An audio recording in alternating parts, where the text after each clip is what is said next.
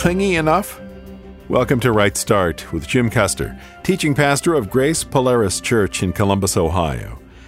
A certain politician infamously criticized voters for clinging to their religion, among other things. But is that really our problem? That we're just too focused on Jesus and the Bible and prayer and community and evangelism and so forth? Or could it be that we need to increase our cling factor? The alternative is to drift and maybe even to fall away. Our study of Hebrews continues with part two of Jim's message, The Danger of Drifting. In this book, we're going to run into five different warnings. Listen carefully. Each of those warnings has one purpose, just one purpose. Here's the purpose the purpose of that warning is to say, if you don't know Jesus and keep him in the place he has earned, the place God has appointed him, then you're going to lose everything. That's the whole point. Meaning that if you don't respond to what God has said about, in, and through Jesus, and what God promised to do in and through Jesus, if you don't respond to that actively, which is what faith is, you're going to inflict severe damage upon your own soul.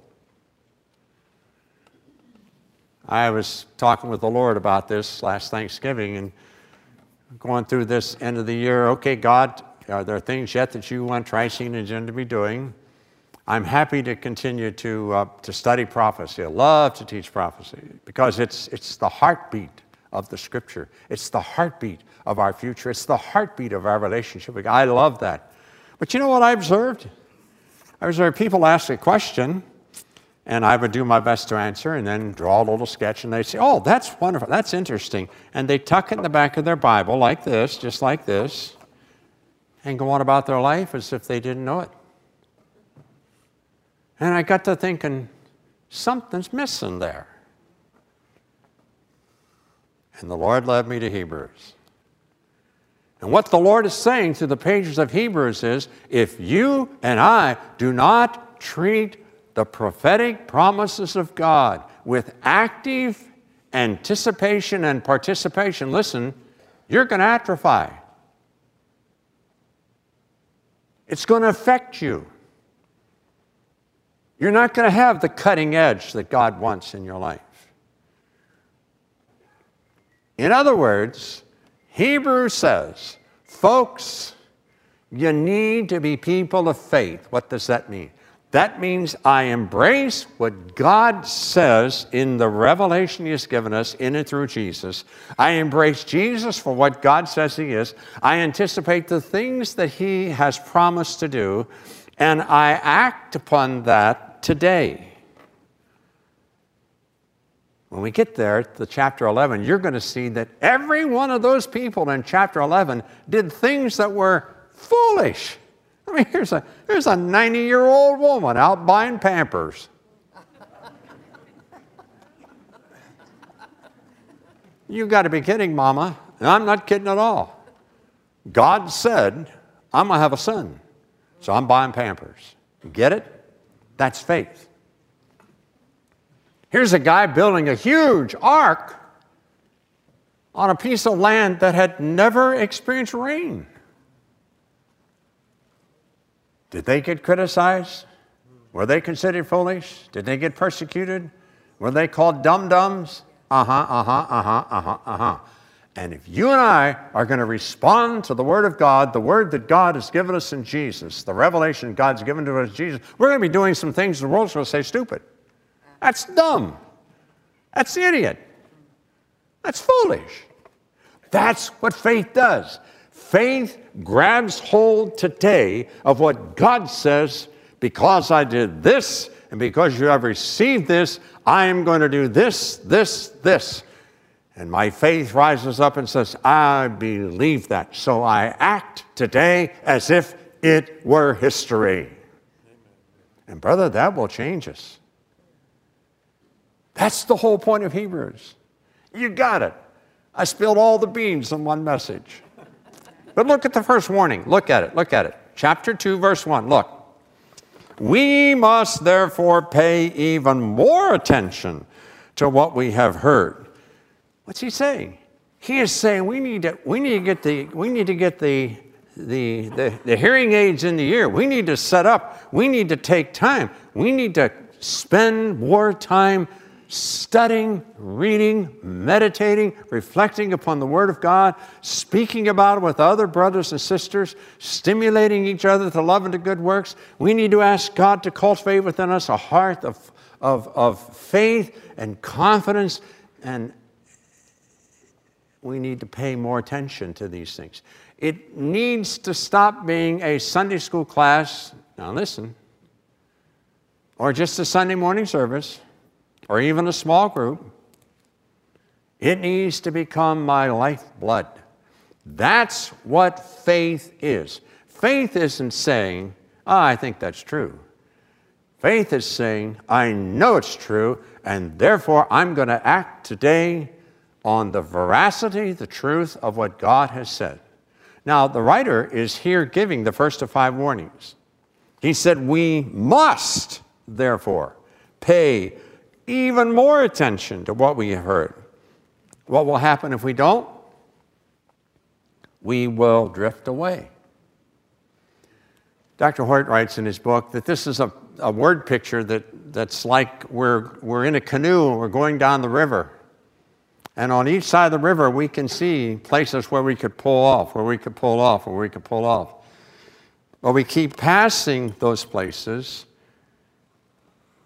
and the current gets swifter and swifter and swifter.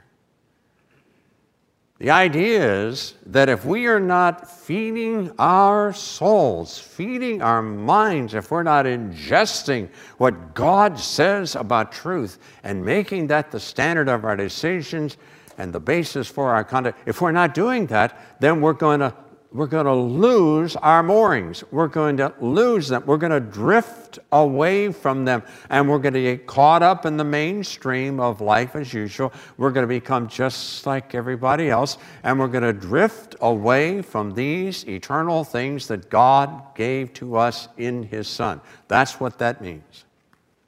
Now, there's one other word in this warning, too. Notice, we need to pay even more attention to what we have heard so that we will not drift away. For if the message spoken through angels was legally binding, and it was, and every transgression and disobedience received a just punishment, and it did, how will we escape? Note the word escape. That's a threat. That's a real threat. There's danger out there if we are not moored in, if we're not anchored in, if we're not conditioned by, if we're not feeding upon what God has said is truth and acting accordingly, how shall we then escape? How will we escape if we neglect such a great salvation? What's the great salvation? Listen, dear friends, it's far more than Jesus died on the cross to forgive me of my sins. It's far more than that. It's far more than that. It's the content of this book. It's what God has promised Jesus that He's going to do to exalt Jesus. It's what God has promised to do to the nations on the earth, those who, who revile Him. It's what God has promised to do to those who ignore His standards, reject His grace, spurn His truth. God has some very unpleasant things He's promised to do concerning those conditions. That isn't going to go on much longer. And the writer's saying that if we don't wake up, if we don't actively engage, if we don't pay more attention to even the things that we've learned. If we don't keep those fresh in our mind, we're going to loose our moorings and drift away from them, and we will not escape. Escape what? Escape the damage, the harm that comes to our own lives from being unmoored, from being drifting, from being unloosed from the foundations and the moorings of the truth. See that? How shall we escape? If we neglect, what does neglect mean? It means I'm not paying even more attention to the Word of God. It means if I'm not taking what God has said and purposely and prayerfully seeking to translate that into my behavior, my attitudes, my responses to people, the way I, the way I manage my time, the way I manage my money, what I, what, I, what I do with everything, my whole life.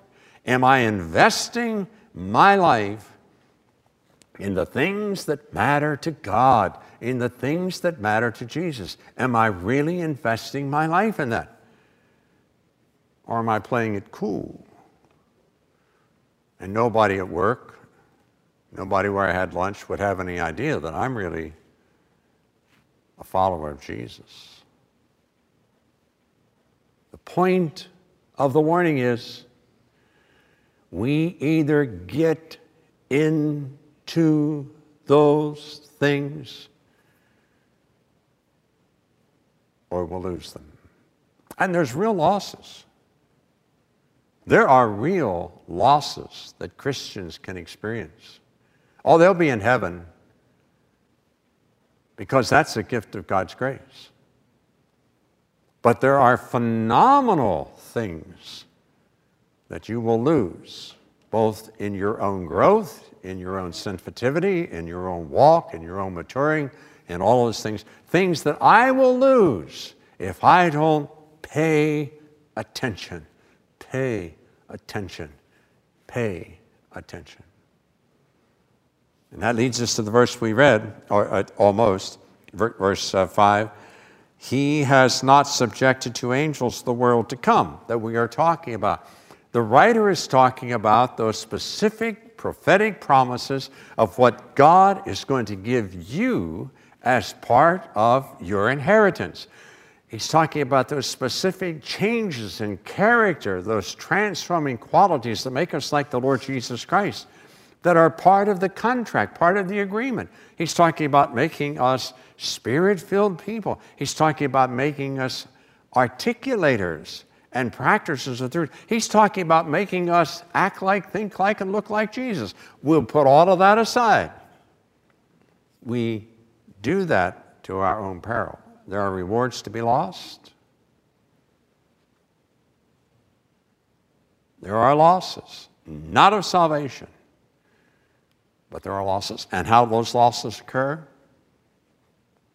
They occur when we take the attitude or take on the activities that the Hebrews, the Hebrew believers, were struggling with, to whom the writer writes this, writes this message. Ah, thank you. I feel better. I'm here to tell you tonight it's possible to be a born again Christian on your way to heaven and drift far, far, far away and drift into danger, drift into habits, drift into attitudes, drift into things that are damaging, corrosive, deadening to your soul. In the next warning, we're going to hear him say, The time has come, you've been saved so long, you should be teachers. And you have so atrophied that we need to go all the way back to the ABCs again. You've atrophied in your faith. You've not grown in your faith. You've not matured in your faith. You become like a little baby, and you have need that somebody else feed you and burp you and diaper you. When you should have been strong and mature, when you should be serving others and sharing with others the things that you're learning, you have your focus on other activities, on other things other topics. That's why in Hebrews chapter 12, the writer says, uh, let's set our, let's, let's look unto Jesus, the author and finisher of our faith. Remember? And he says, to do that, let's lay aside all the sins and what else? The weights that so easily encumber us. What does that mean? That means good things that are out of balance. That means good things that have stolen our attention, grabbed our focus. A couple of years ago, somebody taught me to play Sudoku. How many of you play Sudoku? Let me see your hands. Come on, come on. Don't be ashamed. I want to see all the sanctified. One, two, three, four. Yeah, there's several of us here that have reached that degree. And I became so obsessed with that that I had to put it away. You know why? Because every time I had experimented, I was fascinated with the way the game Sudoku. That was a weight that was besetting me. It was taking time away, time that I needed, time that I should have invested in other things. A weight that so easily besets. That's the danger in Hebrews. And as we go through it these next couple of weeks, I hope the Spirit of God sets my heart on fire. And I hope I learn lots of things, and I hope you do too, of why it is urgently important for my own welfare for me to be listening up, focused, engaged in what God says about His Son and what God is doing in and through and for His Son, King Jesus, concerning this and the next age that this world's going into. It's an exciting topic. Our Heavenly Father, we thank you tonight for giving us this wonderful book. And I pray that you will, you will remind us that there is an age coming and that uh, the promises that you've given us of that age are out of this world. They're incredible. There's a new heaven and a new earth coming. There are, there are resurrection bodies. There are dwelling places in heaven. There are ministry assignments. There is so much, Father, so much that this book promises to those who know and love the Lord Jesus Christ. Our tendency is to be a bit selfish. My tendency is to be preoccupied with things that seem on the surface to be important. And I need to be stirred up. I need to understand that you have spoken your word so that I will not only understand what you're doing, but so that I will be engaged in those activities that lead to the fulfillment of those prophecies. I pray, Father, that the Spirit that animated the writer of Hebrews would animate our hearts and minds, that we would, we would see clearly, we truly believe that our tomorrows are numbered and that days of earth history are numbered and that a massive change is in the making. And when it's finished, our world will be totally different. So many good things coming. They're part of our inheritance. And you intend for us to, by faith, draw down upon them, sharpen our discernment, and focus our choices and learn new loves and grow with new skills and to be filled with the fruit of the Spirit. Those are not just for the, the elders and missionaries and pastors, those are for every child of God. And they're not a burden, they're a blessing. They're there to be a blessing to us and to make us a blessing to others. Help us to see that. Help us to become involved in that. Help us to find time to pray, earnestly pray. And to pray also for the peace of Jerusalem, to pray for our nation, its leadership. Pray for the stresses, the challenges that sweep over us like waves. Help us, Father, to recognize the times in which we live Help us to see the outline of what's coming. Help us to anticipate that and prayerfully make those things our life goals. Thank you for the privilege of being together tonight. Guide us as we plunge into this incredible book. May enrich our souls and strengthen our walk with you. Thanks for each person here tonight. And my friend, before I say amen, uh, if you are uncertain about your personal relationship with God through Jesus Christ, by that I mean if you're not certain that you know the Lord Jesus Christ as your personal friend, as your Savior, that you've committed your heart your life, your resources, your future, your eternity to Him, and that you're seeking to have Him lead you, direct you, help you. If you do not have that assurance, I urge you right now, right at this moment, to pray and to ask Jesus to come into your life. Just ask Him. You may not understand it all. He'll hear your prayer and He'll respond. Scripture says we must believe, we must have full confidence that He is God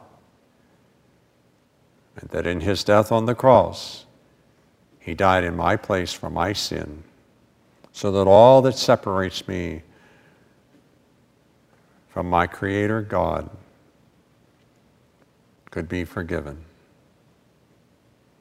And then he gives me a gift of eternal life. What a great salvation. So, if you do not know Jesus, Ask Him. Sincerely, simply.